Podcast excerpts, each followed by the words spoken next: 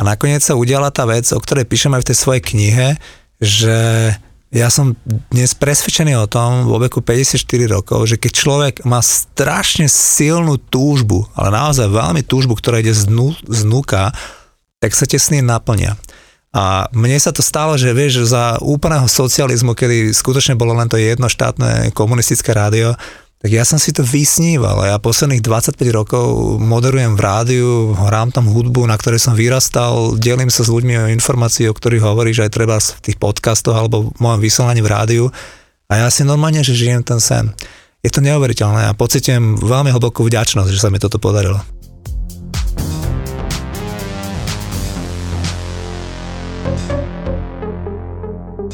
Dámy a páni, milí priatelia, dovolte mi, aby som vás opäť privítal, možno aj e, diváci. Pri ďalšom podcaste, ktorý pripravujeme v spolupráci s asociáciou DJ a hudobných producentov Slovenska a Slovenským ochranným zväzom autorským.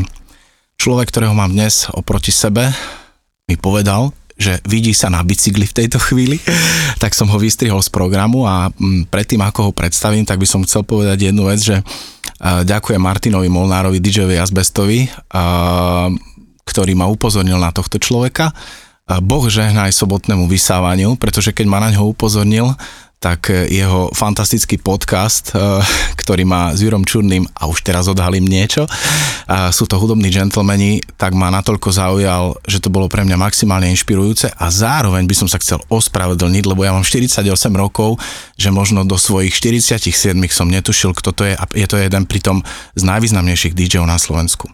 Ahoj Roman Flebo. Ahoj, ahoj. Takže e, som veľmi rád, že si mi venoval svoj čas a naozaj vrátim sa k tomu sobotnému vysávaniu.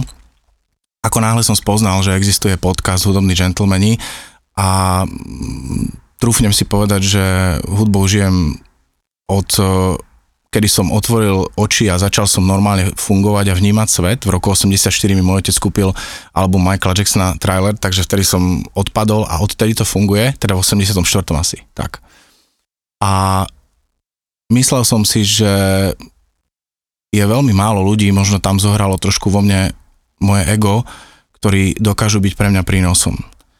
A tvoj podcast Jurom pre mňa veľkým prínosom bol, pretože ja sa venujem tanečnej hudbe, venujem sa hudbe ako takej ale začali ste rozprávať naozaj o, o muzikantoch, o, o ktorých ste vedeli a vieš, je jasné, že tým žiješ príbehy a ja som si potom doštudoval veci. Čiže veľmi pekne ďakujem za to, že si prínosom v mojom živote. Uh, už viem, kto si, čo si robil, čím si prešiel, no napriek tomu prosím ťa, povedz aj mne, aj poslucháčom, uh, ako to vlastne všetko začalo, kde ten román dostal ten impuls, že dneska sa posunul až tam, kde je dnes. Myslím si, že to mám veľmi podobné ako ty, alebo mnohí takíto ľudia, ktorí robíme s hudbou, že ja neviem, kde sa to vo mne zobralo, ale viem, že celoživotne už v takom veku, keď som mal 13-14 rokov, tak som v podstate stále bol iba pri rádiu a počúval som proste populárnu hudbu, tanečnú hudbu a vedel som, že iná cesta v mojom živote nie je. To znamená, že vôbec ma ani nenapadlo, že by som bol niekedy inžinier alebo že by som proste robil niečo proste iné. Vždy som vedel, že budem robiť niečo s hudbou. Spomínam si, že keď som ja tak do tej stolnej lampy v roku 1980 moderoval tie moje fiktívne programy v tej detskej izbe, tak tí moje rodičia si trochu tak ťukali na hlavu, že čo to tam robím. A keď som im hovoril, že ja budem toto hovoriť v rádiu, vzhľadom na to, že vtedy existoval iba ten jeden komunistický štátny rozhlas, kde hrali proste príšernú komunistickú hudbu a hovorili tam ľudia, ktorí boli podľa mňa 55+, plus, hovorili strojene, veľmi formálne, to znamená, že úplne inak, ako som chcel hovoriť ja, ako som počul, ako hovorí Casey Kasem v americkej hitparáde, ako, ako moderovali Radio Luxemburg, čiže oni hovorili tak, ako som chcel ja, ale v tom našom československom rozhlase to bolo ako akože neatraktívna hudba, neatraktívne hovorené slovo. A cez to všetko som tak veľmi sníval o tom, že to tam budem niekedy robiť, že som si to nechcel dať zjať ten sen. A nakoniec sa udiala tá vec, o ktorej píšem aj v tej svojej knihe, že ja som dnes presvedčený o tom vo veku 54 rokov, že keď človek má strašne silnú túžbu, ale naozaj veľmi túžbu, ktorá ide znúka, tak sa tie sny naplnia. A mne sa to stalo, že vieš, za úplného socializmu, kedy skutočne bolo len to jedno štátne komunistické rádio, tak ja som si to vysníval. Ja posledných 25 rokov moderujem v rádiu, hrám tam hudbu, na ktorej som vyrastal, delím sa s ľuďmi o informácií, o ktorých hovoríš aj treba v tých podcastoch alebo v mojom vysielaní v rádiu. A ja si normálne, že žijem ten sen. Je to neuveriteľné a pocitujem veľmi hlbokú vďačnosť, že sa mi toto podarilo. Uh, Roman, ja musím s tebou maximálne súhlasiť, napriek tomu, že um, odhalím, my sa dnes vidíme prvýkrát v živote. Uh, to, čo hovoríš, je mi absolútne zrozumiteľné žijem to isté, ja som e, v podstate bol stále zamestnaný, pred 11 rokmi som sa rozhodol, že budem podnikať v tejto branži, ale stále som sa venoval DJingu a týmto aktivitám, ale v rámci nejakého hobby režimu, alebo som to nepriznával. Takisto bez ohľadu na to, koľko človek má z toho príjmov a nedívam sa na to absolútne prvoplánovo cez peniaze, tak si žijem svoj sen. To, čo som si vysníval, tak si to naozaj žijem a um, hovorí sa, že keď ráno staneš a pomyslíš na to, čo si a kto si, tak tým si. A ja ráno, keď stanem, tak bez ohľadu na to, že aj manažujeme a robíme kadejaké veci, poviem si, ja som DJ a cítim sa fantasticky. Hmm. Treba prosím k tomu naozaj, ale uh, to je takáto spirituálna časť tohto, že treba k tomu mať naozaj vďačnosť, lebo to, čo, aby sa ti nezdalo, že to je úplne bežné. Vieš, ono sa dnes vie podľa tých podľa tých štatistík a podľa tých všelijakých researchov, že asi 87% ľudí na planéte nerobí tú prácu, o ktorej sníva. Áno. Znamená, že ľudia, počul. ktorí sa na nás usmievajú z tých okienok v tých bankách alebo na pošte, alebo ja neviem kto, človek v autobuse, oni možno nie sú veľmi šťastní a čakajú, kedy im to skončí, aby mohli sa realizovať nejak inak. A keď ty sa ráno zobudíš s tým, že budeš robiť ten sen, je to neuveriteľný pocit vďaky. Poznám ho. A som za neho vďačný mňa vlastne na teba upozornil aj, respektíve potvrdil tvoju vážnosť na slovenskej scéne aj Tibor Apaegri, ktorý je môjim priateľom a ja by som to ho nazval takým DJ-ským otcom. A samozrejme aj on bol súčasťou podcastov, dokonca je súčasťou celej tej našej histórie a bude aj spoluautorom knihy, lebo v konečnom dôsledku by sme chceli napísať a pripravujeme knihu o histórii DJingu na Slovensku. Tak e, sa zhodneme na takej platforme, že pokora. To by malo byť e, u DJ-a a možno, myslím, že si ju rozoberal, takéto niečo už aj s Jurajom, že keď sa človek postaví aj pre tie davy a baví tých ľudí a púšťa tú muziku, v konečnom dôsledku je to psychológia, ale mal by byť pokorný. A nebudem ti vôbec dávať otázku, či ty pokorný si, lebo prišiel si, podal si mi ruku a bolo mi jasné, že absolútne áno. Čo by som možno bol zvedavý, vzhľadom k tomu, že máme nejaký timing tohto rozhovoru a ja som ozaj veľmi zvedavý, je aký štýl muziky ťa ovplyvnil na začiatku, lebo ja tuším, aký ty si o ňom hovoril a stále hovoríš, ja som na tom veľmi podobne, no napriek tomu by som bol rád, ž, e, aby si povedal, čo ťa primelo k takej muzike, ktorú máš najviac rád a, a čo, čo sa ti na ne páči.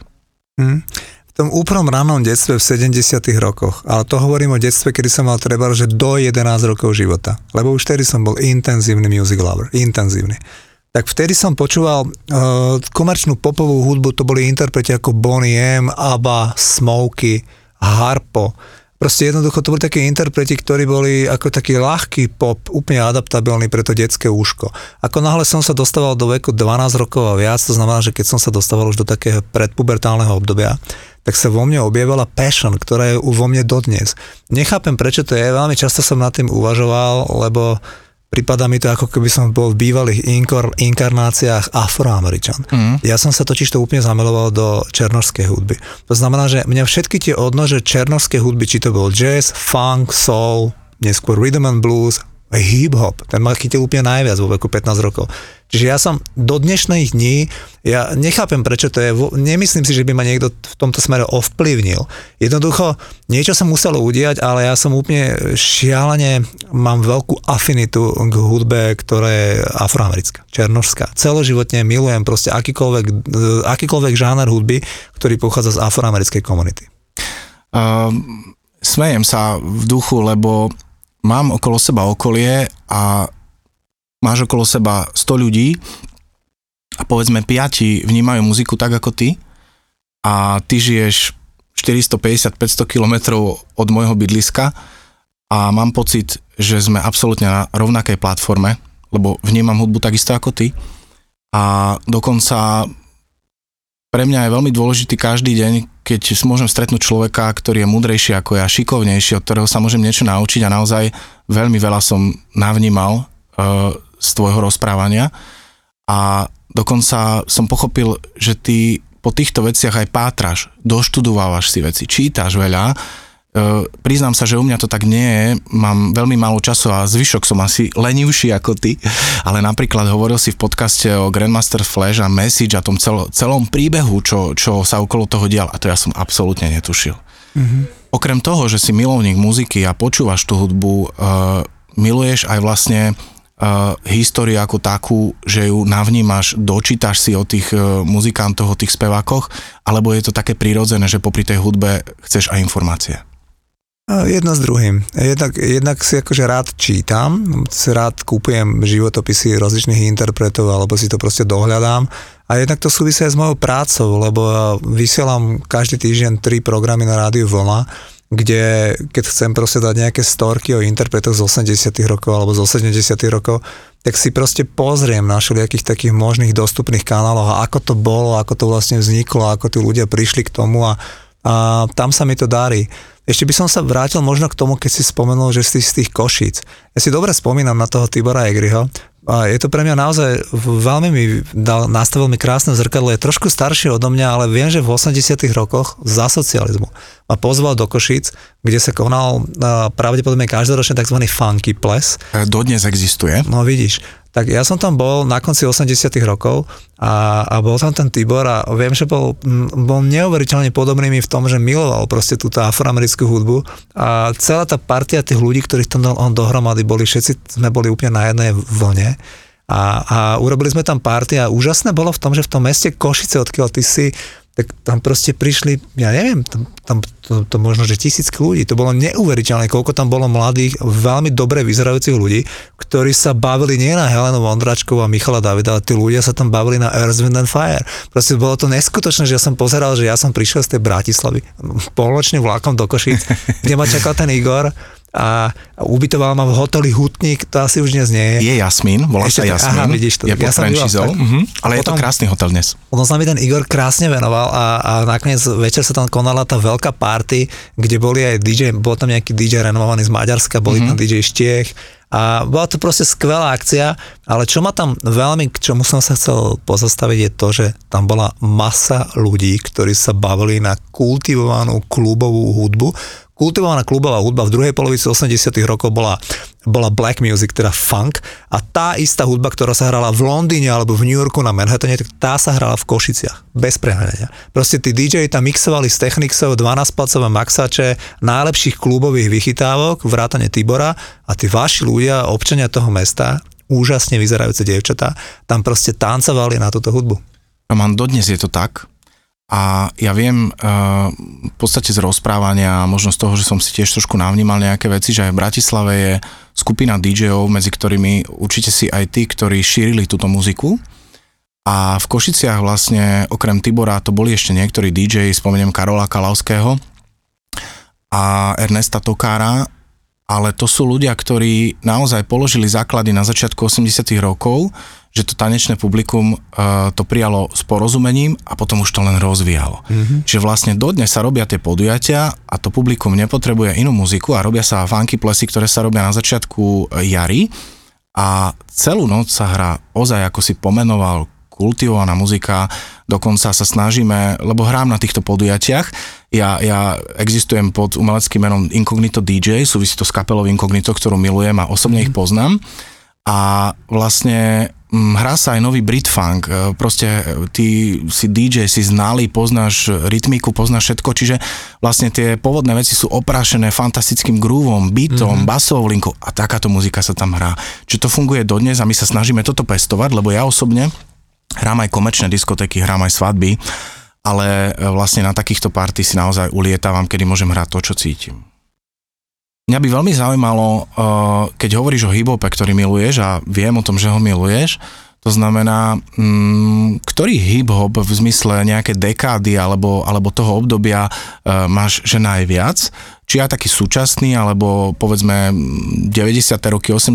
roky, alebo sumárne, možno aj ktorí tí producenti svetoví sú ti najbližší, lebo hip-hop, priznám sa ja osobne, uh, milujem um, asi najviac uh, 70. roky, 80. a 90. Už potom mi bol trošku vzdialenejší a teraz aj vďaka môjmu synovi, ktorý má 11, tak sa snažím navnímať súčasný hip-hop, ktorý je pre mňa veľmi pomalý, mm, nie veľmi sa mi všetko páči, priznám sa, ale v konečnom dôsledku 90. roky veľmi milujem a veľmi si vážim, podľa mňa to je základ toho hip-hopu, kde sme Nighty by Nature a povedzme nejaký Loonies a, a kadejaký mm-hmm. Notorious B.I.G. a tak ďalej. Kde je tvoj fokus hip-hopu?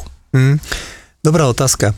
Uh, Juraj Čurný v tomto jednom podcaste povedal, že vie z nejakej psychologickej štúdie, že ľudia si najviac zapamätajú to, čo počúvali na strednej škole a tu vlastne mm-hmm. sa s nimi ťahne celý život. To je Musím s tým súhlasiť. A z toho dôvodu ja úplne rozumiem, keď ty mi vravíš, že, že, že ťa zachvátil ten hip-hop zo začiatku 90 rokov, lebo pravdepodobne si vtedy ano, v takom tak. najlepšom veku. Ja som trošku od teba starší a preto mňa chytil ten hip-hop z 80 rokov, ale keď som si to tak potom začal doštudúvať a začal som sa naozaj hlboko zaoberať tým vznikom, tými koreňmi toho hip-hopu, tak som zistil, že to úplne najlepšie vzniklo na konci 70 rokov. Uh-huh. Vtedy vznikol ten hip-hop tými príhodami, ktoré sú na tom mojom podcaste o vzniku uh-huh. hip-hopu, kde to naozaj všetko vzniklo v tom Bronxe. Nechcem sa k tomu ako špeciálne vrácať, ale chcem ti povedať, že najviac ma ovplyvnil tie úplne prvé hiphopové zoskupenia, ktoré boli akože Grandmaster Flash and the Furious 5, Curtis Blow, Sugar Hill Gang, Houdini, Cool Modi, Treacherous 3 a Spoonie G a neskôr Run DMC. No a chcem k tomu povedať, že ten úplne najlepší, často sa o tomto rozprávam, ja sa, ja sa stretávam s tými súčasnými slovenskými hip-hopermi, s tými najpredávanejšími, uh-huh. nechcem ich menovať, aby, uh-huh. aby to ne, neprišlo, že ich zosmiešňujem. Uh-huh. Tí chalani, ktorí sú dnes trendsettery v hiphopovej kultúre. Oni nevedia, že boli Grandmaster Flash. Oni mi vravia, že Notorious B.I.G. to začalo. To je úplne hlboké nedorozumenie. Je, je, aj... Pretože ty to máš mm-hmm. rád, to Notorious B.I.G. alebo toho Snoopa, alebo tie veci, ktoré boli v 90 rokoch, ale ty vieš, že pred nimi Áno. všetko začalo. Takisto ako ten Snoop Dogg dobre vie, že kto bol ten Godfather of hip-hop, že to není on. A je to nepochopenie. To ako keby sme si my mysleli, že funky to vzniklo, keď, keď bolo Incognito a Brand New Heavies, ale to je nepochopenie. My vieme, že v 60 rokoch boli nejakí Sly and the Family Stone a James Brown, ktorí ano. robili funky a ten Blue, on z toho Incognito, on to všetko vie, ano. lebo on z toho všetko čerpa. Čiže je veľmi dôležité z môjho pohľadu, aby tí súčasní, treba slovenskí hiphopery, nechcem sa dotknúť všetkých, viem, že niektorí vedia, ale bol som nemilo prekvapený, keď som na nejakej firmke hral ako DJ a bol ano. tam tento jeden z týchto najpredávanejších uh, slovenských reperov a on bol ku mne milý, dokonca vedel, kto som, ale on nevedel, on nevedel nič o tých roots. Proste on to vôbec neriešil. On proste žil naozaj v tom, že to začalo Notorious B.I.G. Čo je, nepochopenie. Roman, práve preto existujú tieto podcasty z našej strany, aby sme možno niekedy ozrejmili a my e, vlastne vnímame DJ na Slovensku ako asociácia, Uh, takže mm, niektorí sú zaznávaní, aj uh, súčasní DJ, ktorí sú uh, bukovaní a, a veľmi chcení v kluboch aj na festivaloch slovenských, tak uh, nechcem ich uraziť ako tých hipoperov, ale nemajú šajnu, kde to začalo, kto je za tým všetkým a ja osobne aj z pozície svojho stredného veku si nemôžem dovoliť uh, pozerať len na súčasnosť a budúcnosť, ale tým všetkým vlastne chceme pripomenúť, že halo, tu je niekto, kto začal niekde v jedálni robiť na Slovensku diskotéky a má dnes 77 rokov a ten človek si mhm. zaslúži rešpekt. Takže sľadom k tomu vlastne naozaj prechádzame mm, tými osobami, ktoré znamenali pre slovenský DJing veľa mm-hmm. a veľmi si ich vážime. Ešte by som sa možno vrátil k tej tvojej otázke, lebo neviem, či som ti úplne odpovedal podľa tvojho očakávania. Chcel by som povedať, že dostávam často otázku, že kto bol ten najlepší rapper, akože či je taký. A ja mám na to úplne jednoznačnú odpoveď, lebo ja viem, ja vôbec neznevažujem súčasnú hiphopovú hudbu. Je pravda, že, že je, venuje menej pozornosti, ale viem, že je a dokonca nepochybujem o to, že buď v undergroundových kluboch alebo proste v nejakých takých menej mainstreamových sú stále výborní reperi a výborní hiphopery, ktorí to robia. Som si tým úplne istý, to tak bolo vždy. Ale chcem povedať, že z môjho pohľadu, jak ja sa tomu venujem posledných, ja neviem, 40 rokov, tak je taký rapper, že Malamel, to je ten, ktorý rapuje to Don't push me cause I'm close to the age a ten je z môjho pohľadu, že opäť tried vyšší level, ako boli tí všetci po ňom. A keď som si pozeral potom aj nejaké, že ja neviem, že sa rozprávali J, Master J z, z Run DMC a týchto ľudí, že kto bol? Oni všetci do jedného hovoria, že najlepší hip-hopper všetkých čas bol Mel. Ešte som nestretol, alebo LL Cool J, každý z nich odpovie, že bol to. Mel Mel je dodnes žijúci človek, ktorý bol, že tak obdarený, čo sa týka to všetky tie najvýznamnejšie veci od Grandmaster Flash and the Furious 5 vrepoval on, potom neskôr sa osamostatnil. Samozrejme, že na na konci 80 rokov podlahol kreku a kokainu a bol úplne sa stal z neho, mm. akože úplný loser. Mám doma anglickú knihu od Quincyho Jonesa, ktorý sa vyjadril a ktorý veľkú časť e, napísal o tom, ako zachraňoval život tomuto človeku, ktorý mm. nemal ani kde bývať v roku 89 a Akože to je druhá vec, že proste ten človek, ktorý bol z tej afroamerickej komunity, z úplne z tých zbedačených pomerov z toho Bronxu, tak proste ten život, čo sa týka týchto nejakých sociálnych pomerov, sa mu vymkol.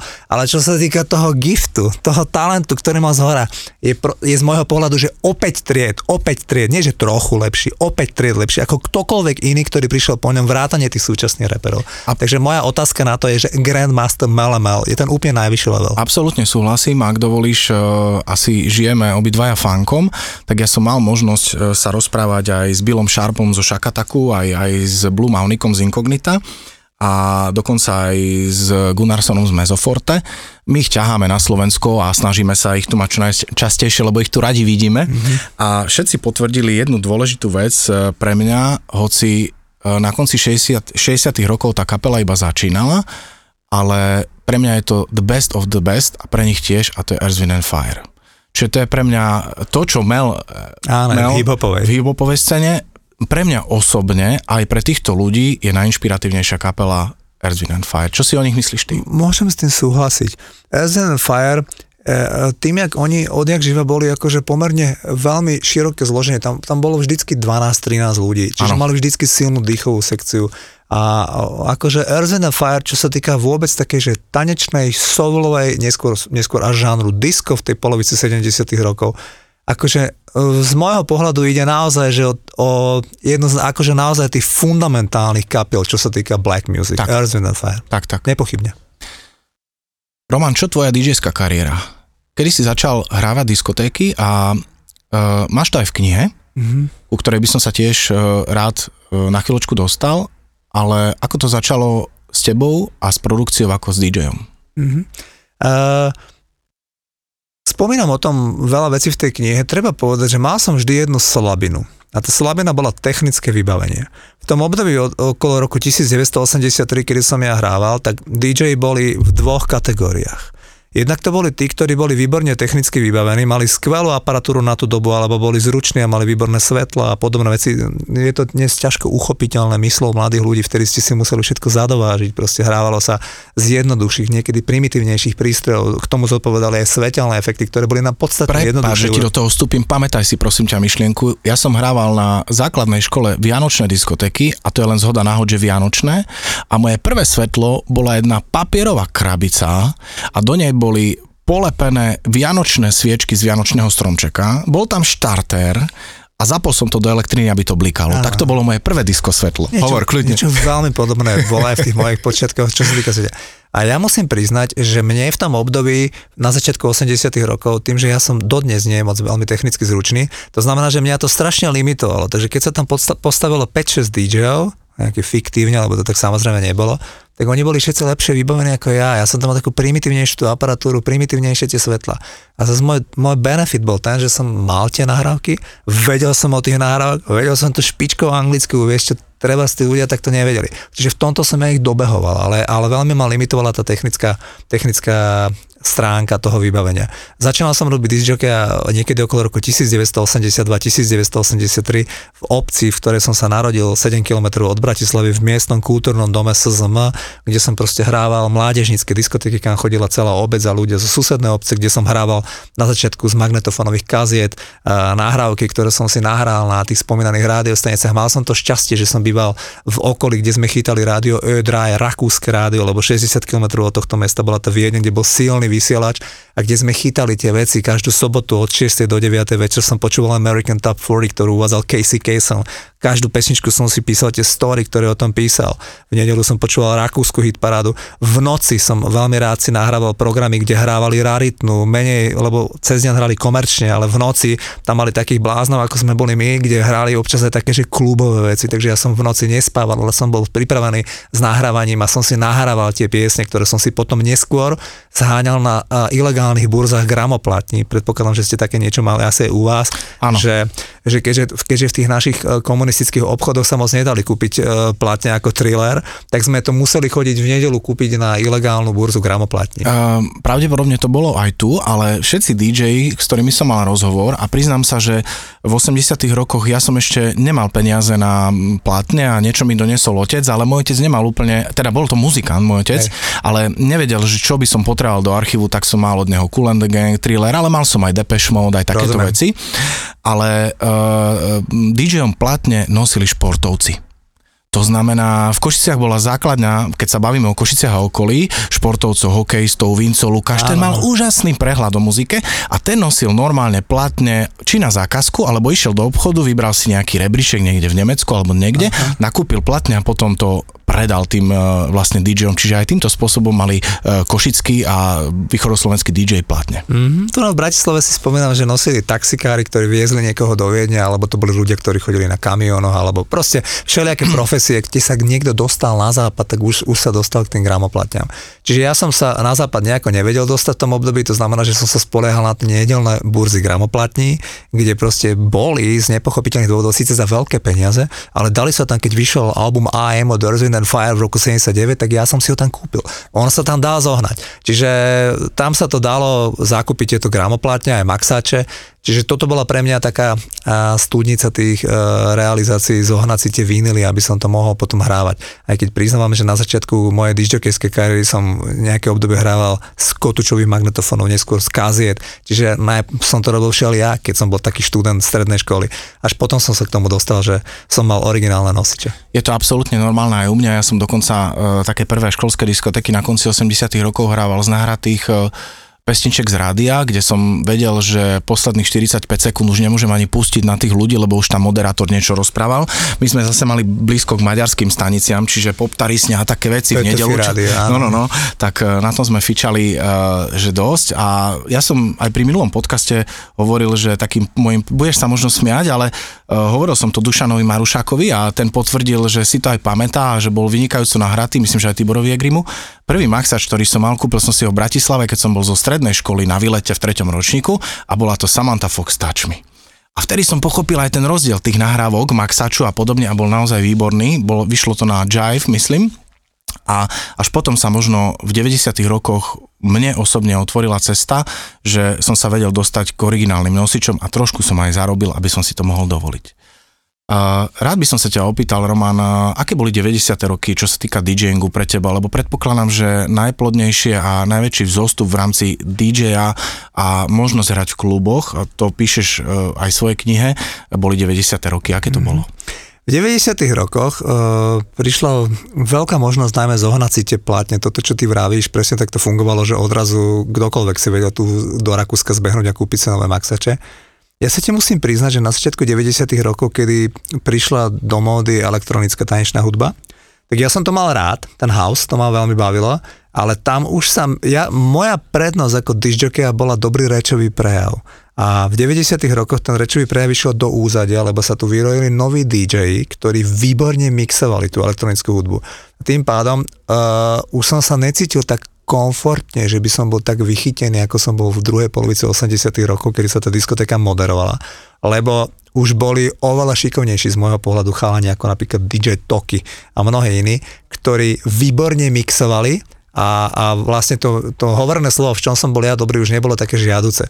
To znamená, že v tých 90 rokoch ja som síce hrával dižďoke a mal som takú celkom dobrú časť kariéry, ale už som sa veľmi snažil dostať robiť do rádia.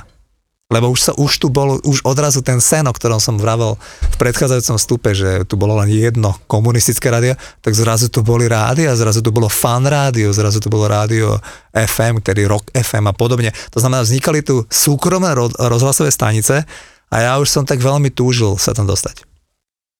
Čo uh, bolo tým zlomom, že si sa tam dostal? vedel o tebe niekto, alebo ty si povedal, že mám záujem robiť v rádiu, myslím si, že som mhm. vybavený, dajte mi šancu. To je tiež dobrá otázka. Keby som bol také, že klopko negatívnej energie, tak by som sa mohol poriadne posťažovať, lebo na začiatku 90 rokov, keď vznikli tie rádia, tak ja som sa do nich nevedel dostať.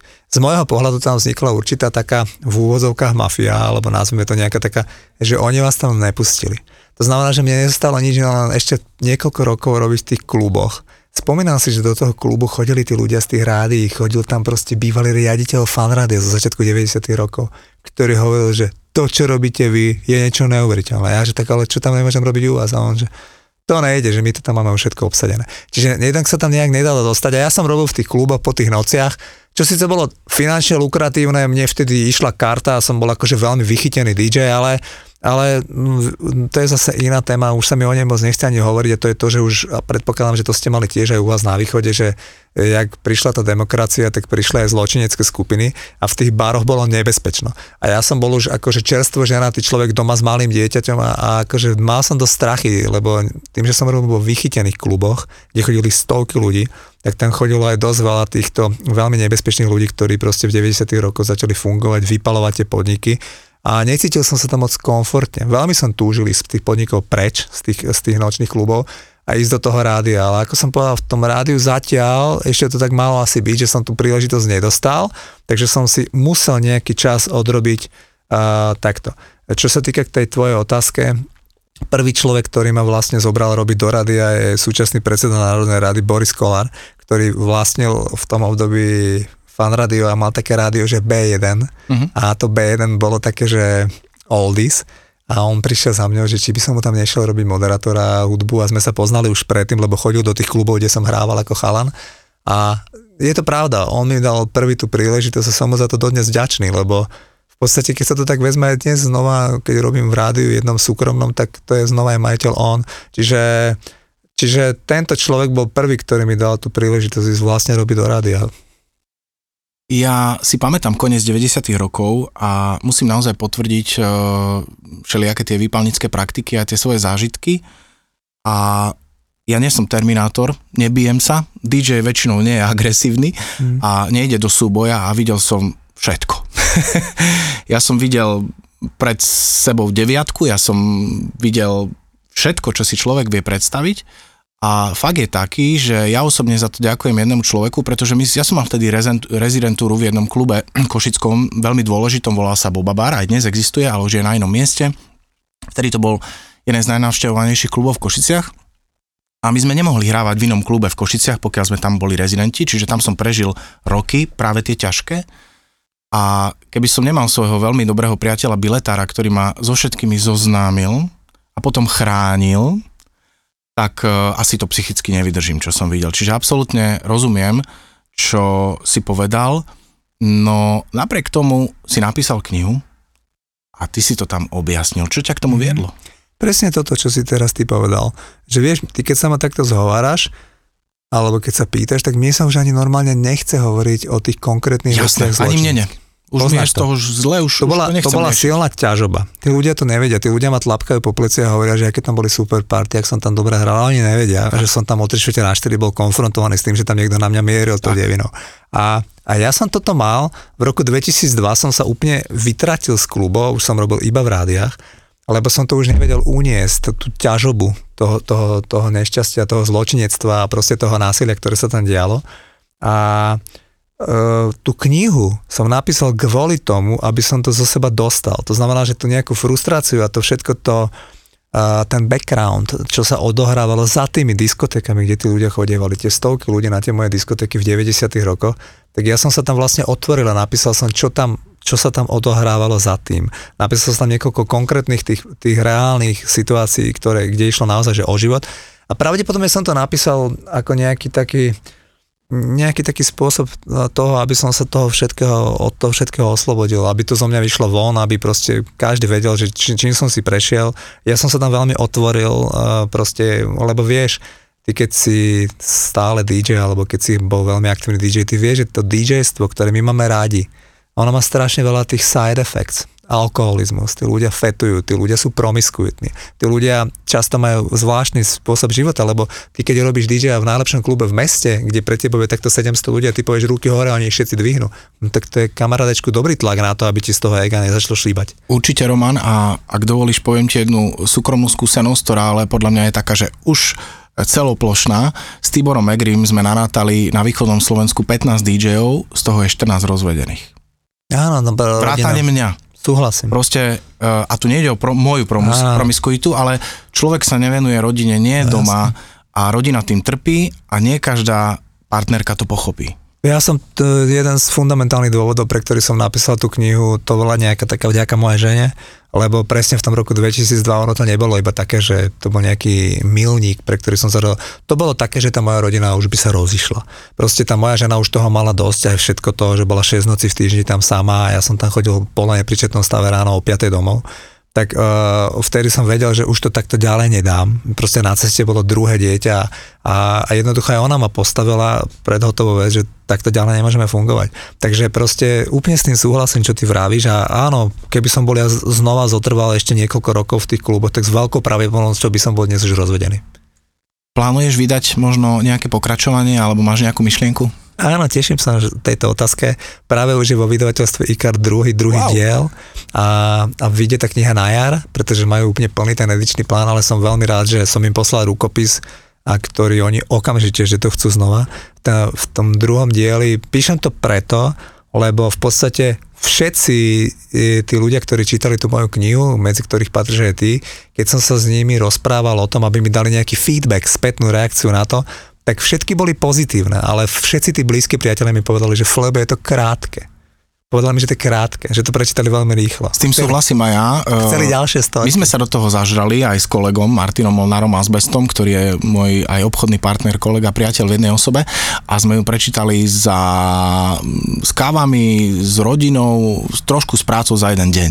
Takže pokojne môžeš v tom druhom urobiť som ešte pridal Uh, asi polovica knihy sú tam ďalšie storky, ktoré som sa aj po dohode s tými mojimi niektorými ešte žijúcimi sekuriťakmi, ktorí mi to dali právo, aby som to zverejnil. Takže ešte tam niekoľko takých príhod tých klubových situácií nočných, ktoré som tam rozhodol ešte zverejniť a plus tam dávam ešte také nejaké storky z mojich tripov po svete, jak som treba zhrával v štátoch a podobne, takže mám tam odtiaľ nejaké storky, tak to som tam do toho vložil, takéto nejaké príhody. Uh, viem o tebe, že si veľa cestoval a dokonca uh, ja nie som veľmi rozcestovaný mm. po mhm. svete a zažil som niekoľko koncertov, ale v tvojich podcastoch je aj tvoja vlastná výpoveď a skúsenosť, že si navštívil takéto koncerty a teraz hovoríš, že aj hrával. Kde si hrával v zahraničí, aké to bolo?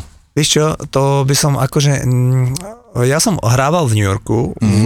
v, v 90 rokoch mm-hmm. v mhm. klube Webster Hall, ktorý bol v tom čase veľmi navštevovaný. V piatky, soboty tam hrávali, že Cleve Wireless and Call, ľudia mm-hmm. si to mhm. pamätajú ako CNC Music jasne, Factory. Jasne. Tí dvaja tam hrávali, ale mne dávali hrávať štvrtky, keď tam chodilo menej ľudí a hral som tam skôr také R&B a hip-hop, mm-hmm. ale bolo to neuveriteľná skúsenosť, niekedy okolo roku 91, že som tam 6 mesiacov hral a potom som hrával na Floride a tam som sa dokonca dostal, že som mohol aj v jednom rádiu, predstav si, že to bolo grungeové, teda rockové rádio, mm-hmm. kde som proste mohol akože vyberať hudbu a v noci mať aj vlastný program. Čiže, čiže tam sa mi podarilo robiť niekoľko mesiacov aj, aj v amerických rádiách. Čiže všelijaké takéto veci mám, ale to gro toho úspechu som zažil samozrejme tu na, lebo tam som bol vždycky jednak nebol som tak anglicky ako tí native speakers, to znamená, že nemohol som tam proste cez deň robiť ránu show.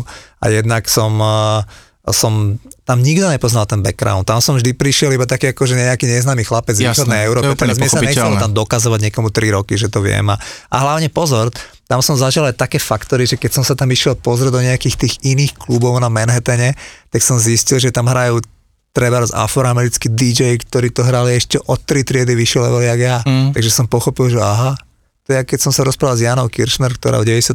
roku bola najvychytnejšia spevačka na Slovensku a v Čechách a vravala mi, že potom pozvala kamarátka do Ameriky, išla sa pozrieť a zistila, že v zadimených baroch, kde sedelo 40 podnapitých ľudí, spievala Černoška a ona sa pozerala na ňu, zistila, že to v živote by nedala, tak pochopila, že aká je tá realita. Tak to bola s mojim DJingom. Tu v Bratislave hviezda a došiel som na Manhattan a díval som sa tam proste na polonej príčetných černovských DJov, ktorí tom zvinulo mixovali také šlehy a, a zobral si mikrofón a moderoval to takým spôsobom, že som pozeral, že aha, Takže som trošku vytriezvel. E, rozumiem a keď sme začali náš rozhovor možno uh, s nejakou pokorou alebo s tým, že človek si musí uvedomiť, kde je jeho miesto, tak pokiaľ si to zmapoval v tej chvíli, že kde je tvoje miesto a vidí, že sú o triedu lepší, tak podľa mňa je to maximálne pozitívne. Ak by si bol nahnevaný a povedal si, že toto takto nemôže byť, nie sú dobrí, proste bol by si negatívny, je to zlé. Čiže ak si uznal, čo aj ja uznávam, keď sa dostanem k človeku, ktorý naozaj je pre mňa výzvou, tak je to taký správny prístup. Teda za mňa mhm. určite. A Roman, prosím ťa, myslíš si, že Slovensko má šancu uh, mať klub, kde by sa hrala kvalitná svetová produkcia? Alebo musíme podliehať tomu, čo na nás chrlia rády a potom následne to chalani hrajú po slovenských kluboch? tomto už necítim taký confidence, aby som ti vedel kompetentne odpovedať, lebo som mimo toho biznisu. Mm. Ale veľmi často sa zhováram s tými súčasnými DJmi, mladými ľuďmi, ktorí sa tomu venujú a ktorí hrajú klubovú scénu a a dostávam niekedy celkom pozitívne odpovede, že vraj sú nejaké kluby, treba, ja neviem, Spiske, no FC, alebo mm-hmm. niekde, kde, kde chodia chalani odtiaľto, kde hrajú elektronickú hudbu, mm-hmm. klubovú hudbu, mm-hmm. teda tú hudbu, ktorá mm-hmm. sa hrá v civilizovanom svete v kluboch a že vraj to tam funguje. Ja, ja neviem, ja, ja len sa nádejam, že to tak ešte snad nemôže byť, že bude v Bratislave nejaká veľká diskotéka s modernými svetlami, kam chodia tisíce ľudí a niekto tam bude o polnoci púšťať dlouhú noc. Proste jednoducho mne tieto veci prídu, že to tak dúfam nie, lebo by som to považoval za bizarno tragické.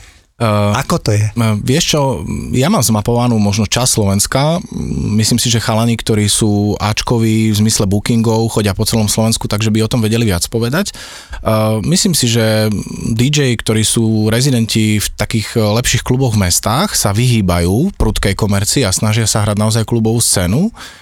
A ja ti poviem vlastnú skúsenosť. Ehm, ja sa snažím držať, čo sa týka svojej produkcie house music, také klubové scéne. Samozrejme tým ľuďom musíš doprieť aj funky a latino, čo ako funky nemám problém. Ani latino, nech si to užijú všetci, lebo dosť na tom fungujú ženy, ktoré pritiahnu na parket mužov, bla bla bla bla bla ale ja si dokážem uhrať aj houseové veci. Ale to tam znamená... už, už v takom prípade, prepač, Poď. už nie je, že by si tam ty z ničoho nič o polnoci pustil kvôli nálade Michala Davida. Nie, to nie, nie, nie, to je, to je také vylúčené, viac menej to súvisí len s tým, čo aj majiteľia vedia, že tých ľudí pekne odkloníme na niečo iné, lebo chodia atakovať, chodia sa pýtať, mm-hmm. dokonca už len telefon ti ukáže do ruky, mm-hmm. akože pred oči ale e, jediný, kto o tom môže rozhodnúť je majiteľ, že tam má nejakého veľmi vzácného hostia, ten je uletený muzikou a poprosí si a majiteľ za mnou príde a povie pusto. Ale to sa Aha. nestáva.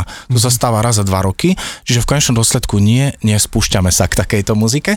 A keď tých ľudí ako rezidenci naučíš na to, že na niečom fungujú, tak naozaj sa mne darí možno 30-40 minút, možno hodinku hrať ozaj dobrú produkciu, ale chcel by som ti povedať takú tiež vlastnú skúsenosť, že Ehm, kde si ja ulietavam, aj sladom k tomu, že mám svoj vek a ľudia o mne vedia niektoré veci, tak ma volajú hrať čilové hrania, barové hrania, mm. volajú ma hrať rôzne otvorenia nejakých vecí, butikov, firiem, kade čo a tam si idem. Hej, čiže ja milujem deep house, milujem jazzy house, funky, mm. soulful, to všetko fičím a, toto, a zháňam si verzie rôzne, pre mňa sú inšpiratívne aj niektoré internetové rády a tak ďalej, tak uh, tam naozaj si poviem, že tak toto hranie ma naozaj naplnilo.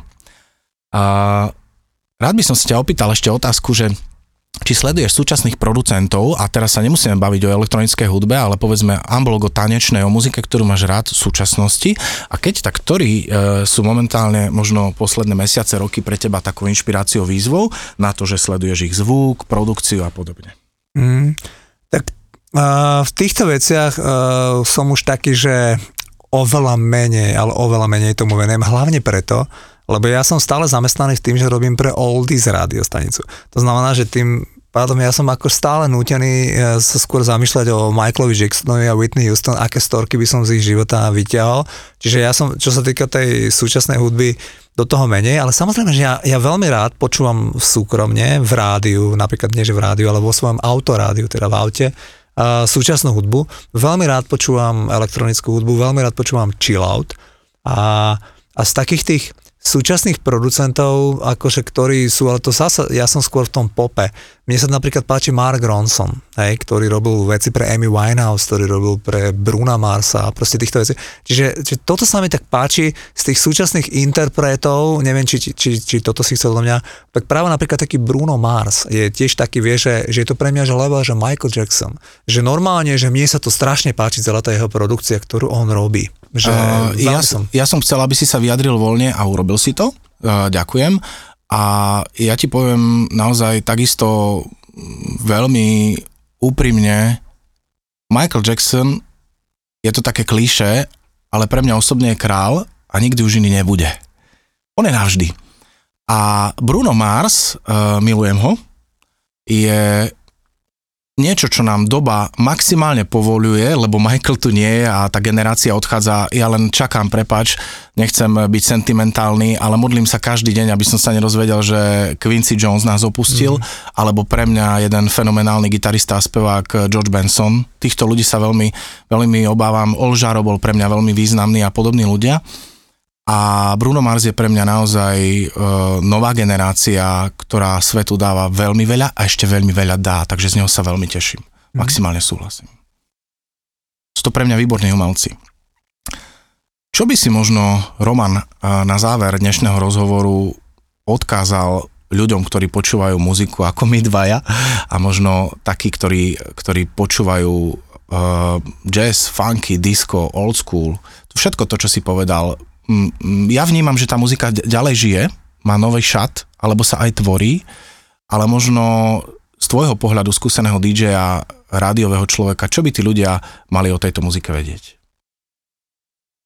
Tejto otázke som úplne sa tak zmenil v posledných rokoch. Ja keď som bol ten uh, akože veľmi do toho zažraný DJ, tak som strašne preferoval to, aby tí ľudia počúvali. Som sa snažil byť taký trendsetter tej doby, vychovať tých ľudí, vzdelávať, hrať dobrú hudbu, klubovú hudbu, ktorá sa hrala v amerických kluboch. A dnes som taký, že áno, e, samozrejme, že už sme sa bavili o tom, je nepredstaviteľné pre mňa, že keď sú tu nejaké súčasné kluby v tomto štáte, aby tam v tých nočných kluboch hrali hlúposti, treba, aby tam hrali tí ľudia akože naozaj sofistikovanú klubovú hudbu. Na toto je, ale ja som chcel sa skôr k tomu povedať, že ja som síce ti priznal, že ja som veľmi ovplyvnený tou afroamerickou kultúrou a afroamerickou hudbou, ale, ale ja som si dnes, ja už dnes by som vôbec nejako sa snažil neposudzovať tých ľudí, ktorí počúvajú country, folk, ktorí počúvajú proste etno hudbu alebo počúvajú world music. Je to, z môjho pohľadu je to všetko v poriadku. Ja by som skôr len tým ľuďom, ľuďom povedal, tam asi nie je to, čo si ty chcel počuť v tej otázke, že aby si vychutnávali každý ten moment toho života. Lebo proste ja dnes viem, ako to strašne rýchlo uletí, ako to rýchlo beží. To znamená, že že len aby proste sa snažili každý deň prežiť tak, ako keby bol posledný.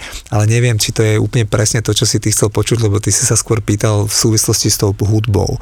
Takže môj message pre tých ľudí na záver je ten, že vychutnávajte si každý moment, lebo strašne rýchlo to všetko letí a, a je dôležité proste byť veľmi v prítomnosti a prežívať každý ten moment. Je to tak a vôbec nie je dôležité, čo som ja chcel počuť, pretože ja som chcel počuť naozaj, naozaj to, čo cítiš a čo chceš povedať. A fakt je taký, že aj ja sa snažím byť otvorený, nech každý počúva to, čo chce. Dôležité je, aby to cítil a vnímal a naozaj si užil ten deň, ako si pomenoval, lebo možno zajtrajší už bude iný, alebo nebude. Mm. Roman, uh, nesmierne si vážim, že si si našiel na mňa časť. Uh, bol si pre mňa, aj pre našich poslucháčov budeš, keď si to vypočujú, určite nesmierna inšpirácia. Ak dovolíš, ja tak voľne poviem, že verím, že sa nevidíme naposledy a že si spolu ešte dáme minimálny rozhovor, možno aj kávu. A chcel by som sa ti poďakovať a želám ti veľmi veľa uh, kľudu, dobrej muziky, ktorú ty máš v priehršti do ďalšieho života a samozrejme krásne súkromie. Ďakujem veľmi pekne. Ja ďakujem za pozvanie.